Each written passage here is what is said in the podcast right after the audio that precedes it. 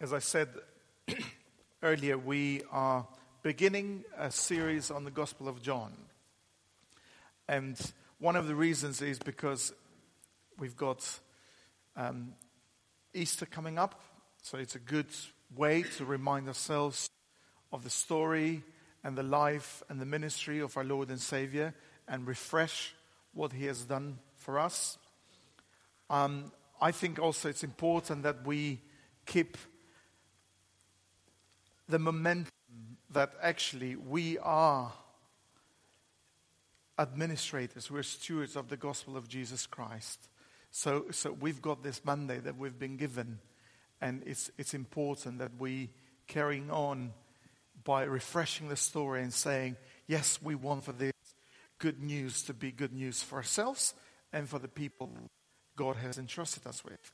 But also, as we go through the Gospel of John, I want us to be worshipful and to look at the Gospel of John and see what he's trying to say and respond in worship and say, God, it's okay.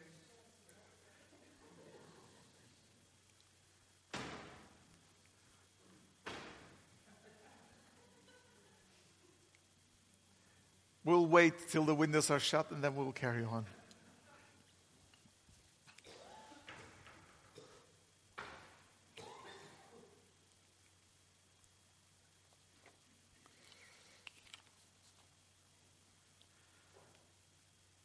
Great.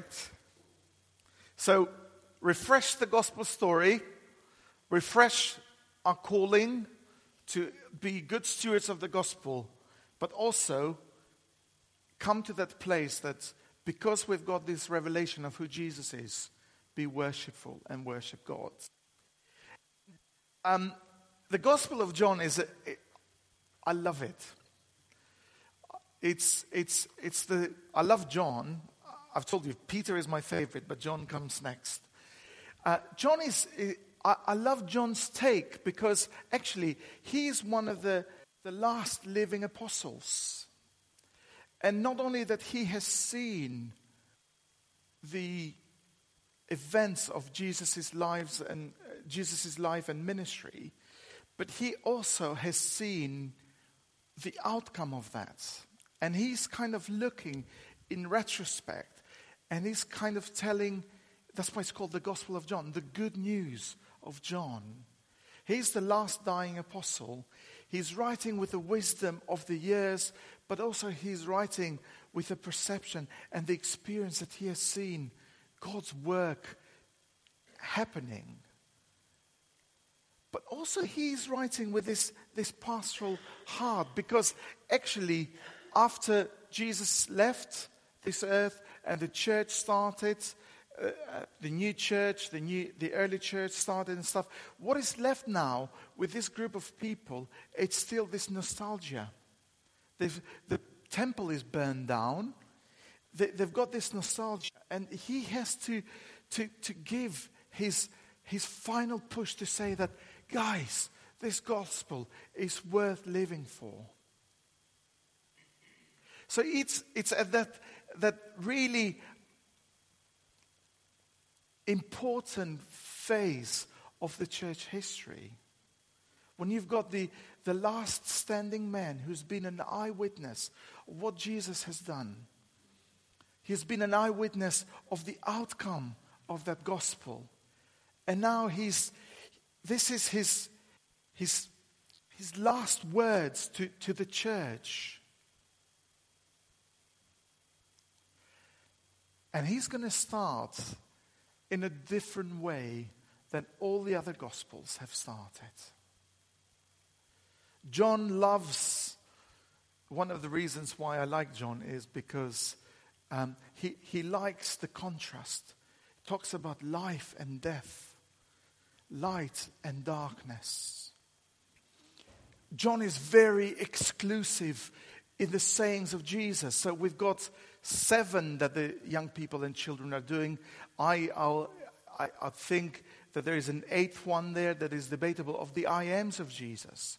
John is the exclusive one who's, who's seen it and says, But Jesus said this. And we need to take in, consider, in consideration what he has said with that.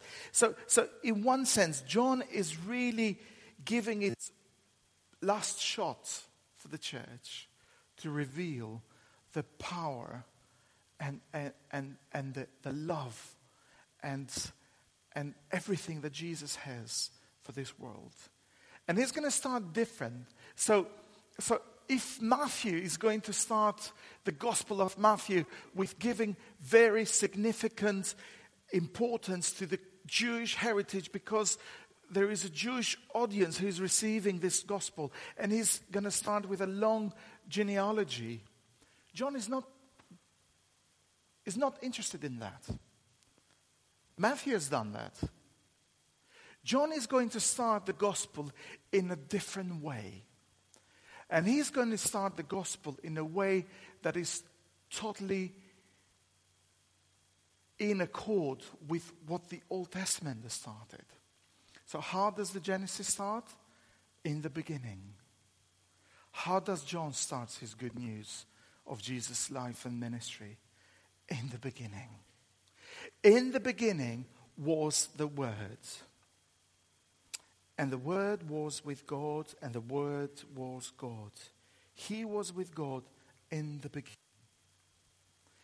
So, the reason why John is try, trying to, to convey this, you probably see that, saw it at the first slide. He is the only evangelist that gives us the reason why he's written the gospel. And we will find that in John chapter 20, verse 30 and 31. He says, Do you know what? If I was to write down the events that Jesus has done, we would not have enough pages to write those down. But I have selected a few stories with one reason. Can you go back to that slide, first slide? That these stories that I have selected have been written that you may believe that Jesus is the Messiah, the Son of God, and that by believing you may have life in His name. I can tell you all stories but these are what God, the Holy Spirit, has inspired me to write down so you may believe that Jesus is the Messiah. So, John is, is quite, as, as we've done Revelation last year, um, John is quite pastoral in his approach. And he's, he's really wanting to reach out to people where they are in their journey of faith. So he starts with, in the beginning.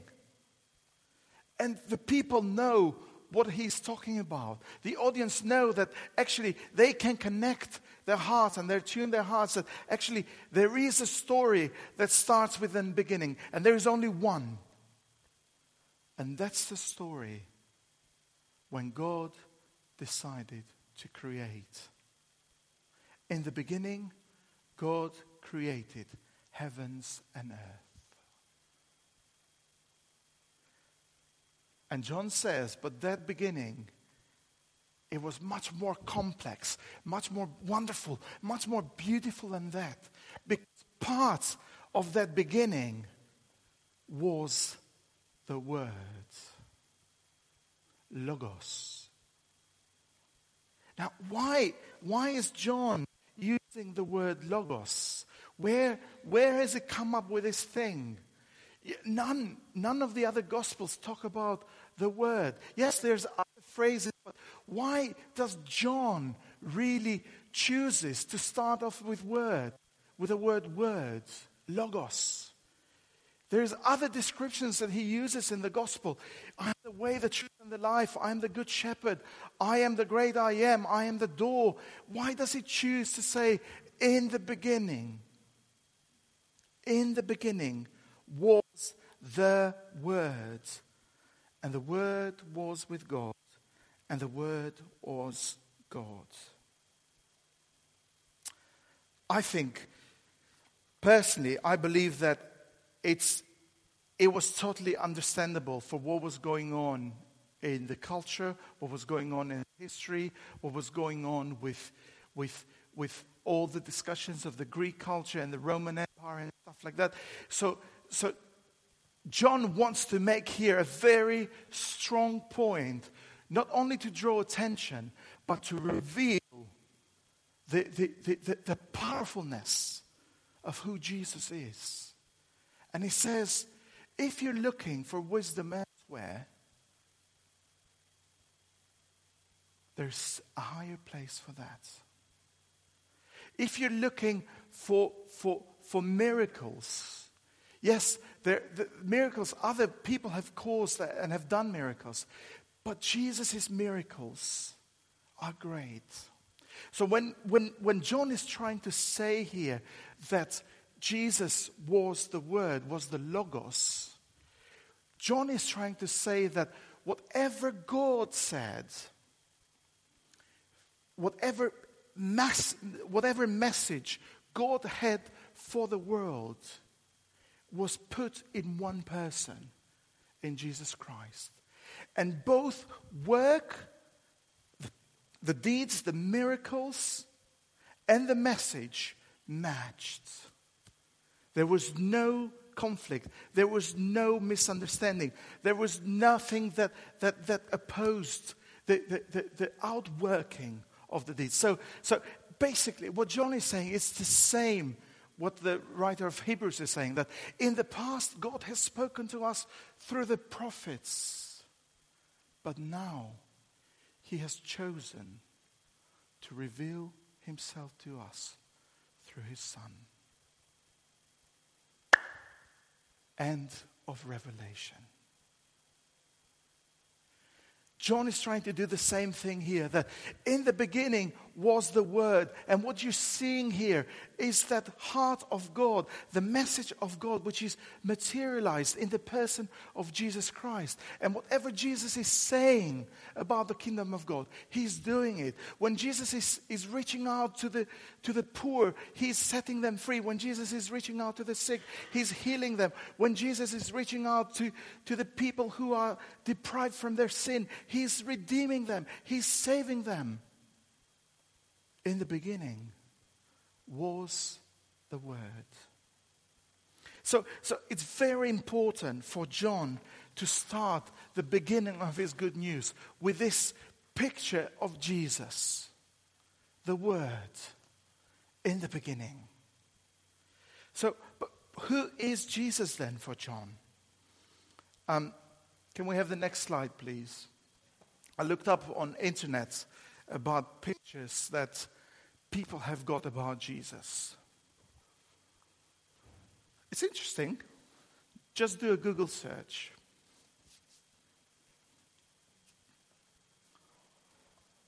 I'll let you look them through.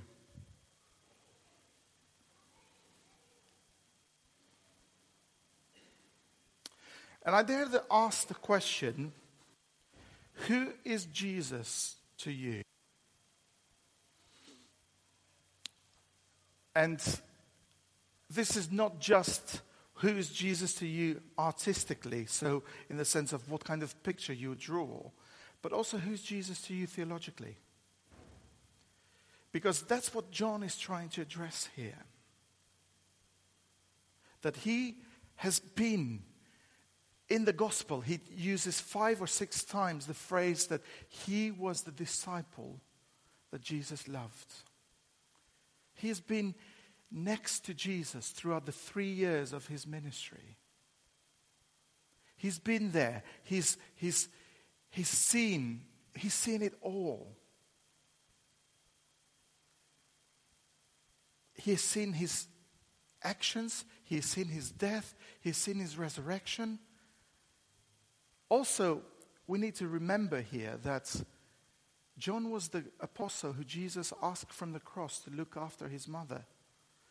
So, so I think personally, I would take that John has got even a, a, a better understanding who Jesus is because I'm sure he would have asked Mary how Jesus was when he was a little boy. But he wants us to, to, to understand that, that this fresh revelation of who Jesus is, is, is, is different than the other Gospels, but he's not losing sight and he's not losing track with what other Gospels are trying to reveal. So, who is Jesus to you? He's asking the audience by saying that in the beginning he is the Word. And I dare ask the question who is Jesus to us as Cairns Road? Who is Jesus to you as an individual? Without trying to be very individualistic, because we can all draw a picture of our own Jesus, but then we've missed the point of John. But who is Jesus? And who was Jesus in the time where, where John was living? Who was Jesus for the early church after the Holy Spirit had fallen on them and they'd started to make new disciples all over the world? Who is Jesus is this question that he's going to leave as a legacy for the recipients of the 2019 on the 17th of March here at Cairns Road. He's going to, to, to, to share his heart out with us. He says, In the beginning was the Word, and the Word was with God, and the Word was God. He was with God in the beginning. Through him, all things were made.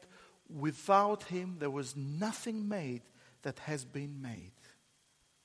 In him was life, and that life was the light of man. The light shines in the darkness, but the darkness has not understood it. There came a man who was sent from God, and he's going to talk about the John the Baptist. He came as a witness to testify concerning the light, so that through him all men might believe. He himself was not the light. He came only as a witness to the light. The true light that gives light to every man was coming into the world. I cannot read these verses without finding myself being worshipful. John is identifying with the truth here. In the end of his years, in the, in the last shot of to give to the church, do you see his heart of worship here? He has seen it all. He has experienced the goodness and what I read in verse 13. But he, he, he starts the, the, with a tone of worship. He was in the world, and though the world was made through him, the world did not recognize him. He came to that which was his own, but his own did not receive him. Yet, to all who receive him, he gave them the power to become children of God. Who is Jesus to John?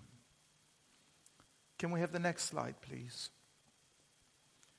John is not going to waste time here, but in a few words that are actually simple, but they're very loaded, they're very weight, they're very powerful. He's going to talk about the existence of Jesus. He was from the beginning. Before anything else was created, Jesus was there. His existence, everlasting. Of course, he's trying to address also some false teaching in the church. But that's, I don't think that's the point here. I think the point here, he's setting the tone that actually Jesus was God. But why does he bring the beginning? Because Jesus' existence in creation has something to say about who we are. Because John is saying, Jesus, being the Word from the beginning, has created you. He is part of the creation story. He has created you. He is God. He is the author, part of the, the, the, the, the, the triune God. The, the Trinity comes very, very clear here. It's very complex. But I, I want to take it a little bit like Paul says that when I was a child, I, I acted like a child, but now that I became a man, and that means that I've come to see Christ face to face. I understand things, and I really love for us as a church to, to take this as, as a notion that actually we trust God here. It's not straightforward, the whole doctrine of Trinity. It's very complex, but perhaps it will reveal to us when we see Him face to face. At the moment, we have to go with what John says. And John says, He was there from the beginning. His existence was everlasting to everlasting. And then it talks about Jesus' identity. And that had to do, or that has to do with the phrase that the Word was with God. Was with God. So Jesus not only was from everlasting to everlasting, but John, John wants to tell, tell us a little bit more. What does it mean? He was with God. And the reason why he came to this world is because he was with God. For God so loved the world that he gave his only begotten Son, that whosoever believes in him may not perish, but have everlasting life. Why is Jesus' identity so important for John to, to say it just in the first verse? Because he's going to talk about this good news. And this good news is not good news unless it's good news that comes from God and is with God. Because until now, we've had 3,000 years of, or 4,000 years, or whatever many years you want to say, of world history, of people trying to solve things without God in the picture, and everything has got pear shape. It's so important that John says that this word, Jesus, this good news, was with God and had this relationship. So, John tells us about the relationship that Jesus had with the Father, but also the relationship that Jesus had with the world. And that's why I've just said there Jesus' relationships. Do you remember that verse that is quoted, well, is mentioned in Samuel? And I love I love praying it over children. It says, Jesus grew in wisdom and in stature, in favor with God and mankind. And this is the, the dynamic of Jesus' relationships here that John is, is wanting us to, to, to, to, to focus on. This is why it's so good news, because Jesus is tuned in with God but also is tuned in with the people. I have come to do the will of my Father, and the will of my Father is to redeem the world. The will of my Father is to usher and to bring God's kingdom. The will of my Father is to set people free. The will of my Father is for this good news to be truly good news. And John says,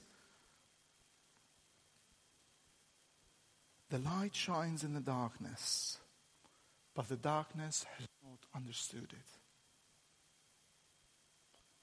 But Jesus is going to be pressing on because the relationship dynamic that he's got with his fa- Father is only going to work out in the re- relationship that he's gone he's got with the world because he's got a task to do.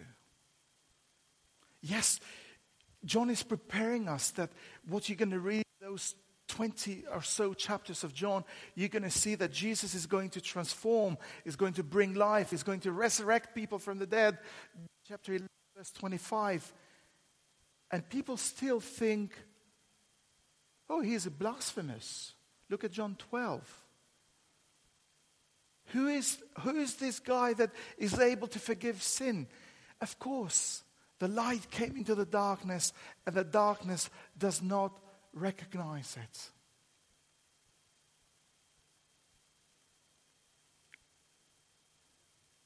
He was in the world, And though the world was made through him, the world did not recognize him. So, what is John saying here? Guys, prepare your hearts. I've really been struck by the whole idea that actually, when I ask the question, Who is Jesus to you? my tendency, or when I ask it to myself, is to, to think of the attributes that are close to my heart that I've seen Jesus work in my life. So, for example, if, if you were to ask me uh, the week that uh, my mother was unwell and we had to take her to hospital and stuff, and if you were to ask me the question, Who's Jesus to you? I would have answered the question that He is the great supplier, the great carer. But also, I was aware that there were other people in the hospital struggling. And I didn't want to be dismissive that in the end of the day, God is sovereign and He knows what He's doing. But I can treat it because that's where it suits me. Whereas John is trying to say to us that we need to prepare our hearts that our worship of God is not a selective worship. We cannot worship God only for specific attributes that we can reconcile with. And the things that we don't reconcile with, with we, we are dismissive. Because we fall into the trap that actually we consider Jesus to be a good teacher. And a good teacher you listen to occasionally. But what John is saying here is that Jesus is God. And the way that you respond to God is devotion and worship. Last slide, please. He, Jesus, what John is trying to say here, is not just a good teacher that you listen to occasionally, but He is God made flesh, revealed to us. What is your response? If it's not devotion, why not? If it's not worship, why not? If it's not living the life for Him, why not? This is the place where God is calling us as Cairns, guys where, where he's saying that he has revealed himself to us. And, and our response is not that we just look at the Gospel of John and saying, oh, this teaching is good and this, I'm not sure. And I'm not saying that we've done it, but we can fall into the trap of, of creating our own gospel and our own Jesus. Whereas John saying, no, no, he was the Word and the Word was with God and the Word was God. What is your response? If it's not devotion, why not? And I want us to start this journey of devotion leading up to Easter because I want for myself to get to know Jesus better. I want a fresh revelation of who Jesus is through reading the Gospel of John. But I want it for us as a church as well because this is what causes us to live our lives for Him. And that's what, I'm, that's what the gospel is asking, really to recognize Him, that He is life, that He is light. And our response is, Yes, I want that. So when we take communion now, um, I want for us to be thinking of the beautiful verse 12. And this is an invitation. So uh, if you're not able, we, we're going to come and serve the communion to you. But this is an invitation that we're saying, God, we are receiving your Godship over us. We know the end of the story of the Gospel of John. We know that Jesus had come to do the will of the Father. And the will of the Father was that he would die gruesomely on a cross. And he would be treated as a criminal just because of you and because of me. Because we've said, God, we don't want you, we don't need you in our lives. And Jesus is giving us a second chance here to say, Come. I'll lay the table before you in the eyes of your enemies.